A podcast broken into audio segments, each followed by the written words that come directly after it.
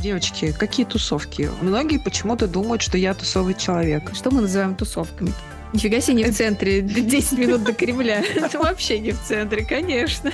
На самом деле мы не боялись просто взять, постучаться в дверь.